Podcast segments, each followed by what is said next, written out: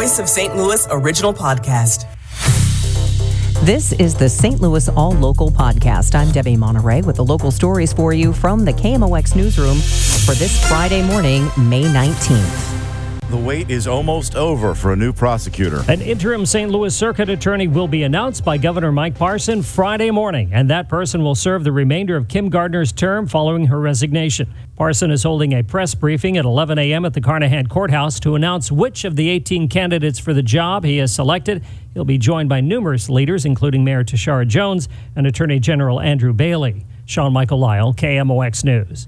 The St. Louis Police Union is hoping Gardner's replacement, whoever it is, makes the city safer. Joe Steiger with the St. Louis Police Officers Association tells KMOX that the changes that are coming to the prosecutor's office has police feeling better. I think there's a relief from everybody on the department that things are going to get better. I mean, it's going to be not only going to be good for the police officers, it's going to be good for the citizens it's going to be good for St. Louis. It's good for the crime victims that there's someone in there that's taking this position more seriously. Steiger says too often Gardner would not issue charges when police would make an arrest, and that, he says, would let the same bad actors back on the streets to commit more crimes. Kevin Killeen, KMOX News. The St. Louis Board of Aldermen is expected to pass a bill accepting a $400,000 federal grant to deal with the opioid crisis.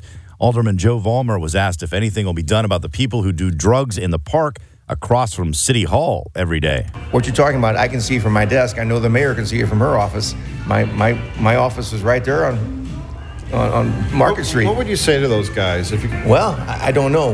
Uh, noticing some of the behavior, I don't know if I feel safe going over there to talk to them. Under the plan, some of the money would go to create an outreach team of first responders and others to provide follow up care for non fatal overdoses. The bill also calls for hiring a contractor to do outreach to high risk groups young people, and schools about the opioid problem.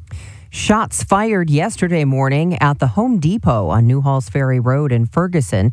Captain Tim Harris says it happened just before 11 a.m. in the parking lot as two men traded shots before running off in separate directions. One of the suspects did throw his gun down on the parking lot, and we recovered that along with several shell casings. Captain Harris says no one appears to have been hurt and they're not sure what led to that shooting. Illinois Governor J.B. Pritzker signed a bill into law to hold gun makers liable for marketing firearms to minors. He says companies that target sales of firearms to minors worsen the scourge of gun violence in our communities. Gun industry advocates say the wording of House Bill 218 is too vague and they say it prohibits advertising of legal products to legal customers for legal purposes.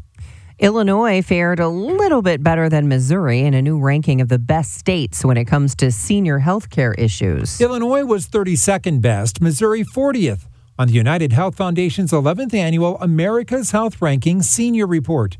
Missouri's strengths were identified as a low prevalence of frequent mental distress and a high volunteerism rate. Two of Missouri's big concerns, though, were a high early death rate and low prevalence of fruit and vegetable consumption. Illinois had a low prevalence of excessive drinking and a high flu vaccination rate, but high rates of obesity, food insecurity, and lack of physical activity among seniors. The best state for senior health is Utah, the worst is Mississippi. Fred Bodimer, KMOX News. Downtown residents and workers will no longer have the convenience of renewing their driver's licenses at City Hall. The Missouri Department of Revenue licensing office has closed for good. Collector of Revenue Gregory FX Daly didn't put in, in a bid to keep the office going, citing staffing shortages and a location that's too expensive to maintain.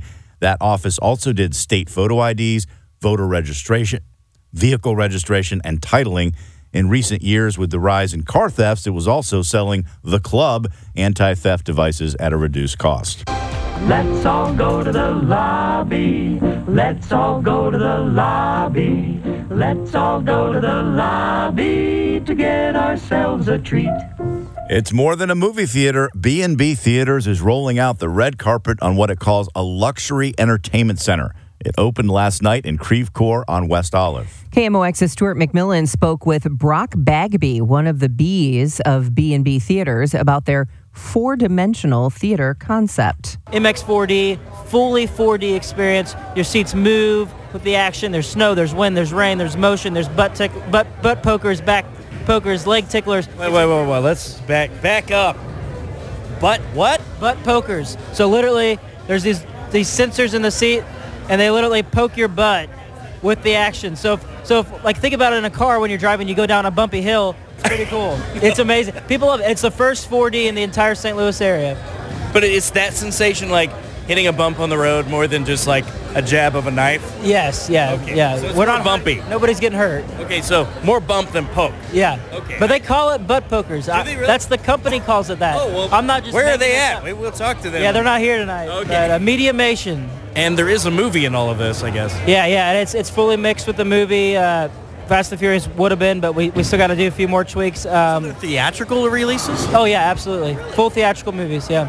I thought it would just be like you know your trip to the moon or like these uh, kind of. Oh no. Full movies, full action. eh, You know, action, animation. But what's been really big for this 4D horror, because you really get scared. Because That's where that butt poker comes in. Really. all of, a handy. sudden, well, all of a sudden, you know, when you jump, you're also getting hit with water or air, and you really jump. And horror is huge in there.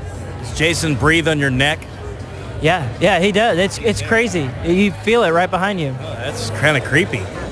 Don't worry, they have something for the kids too.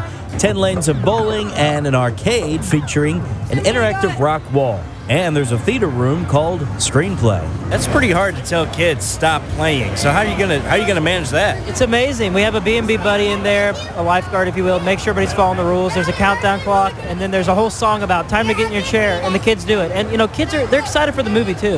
And so after 30 minutes, they're ready. We've never had a problem. It's incredible. Hooray for Hollywood. They also have Screen X, which stretches a movie onto the sidewalls beyond the rectangle in front of you. Rock says their new Creve Coeur Theater is only B&B's third luxury entertainment center in the nation, and it's a first of its kind in Missouri. I'm Debbie Monterrey. The St. Louis All Local podcast is produced by the KMOX News Team. Find all the local news that you want on the Audacy app or wherever you get your favorite podcasts.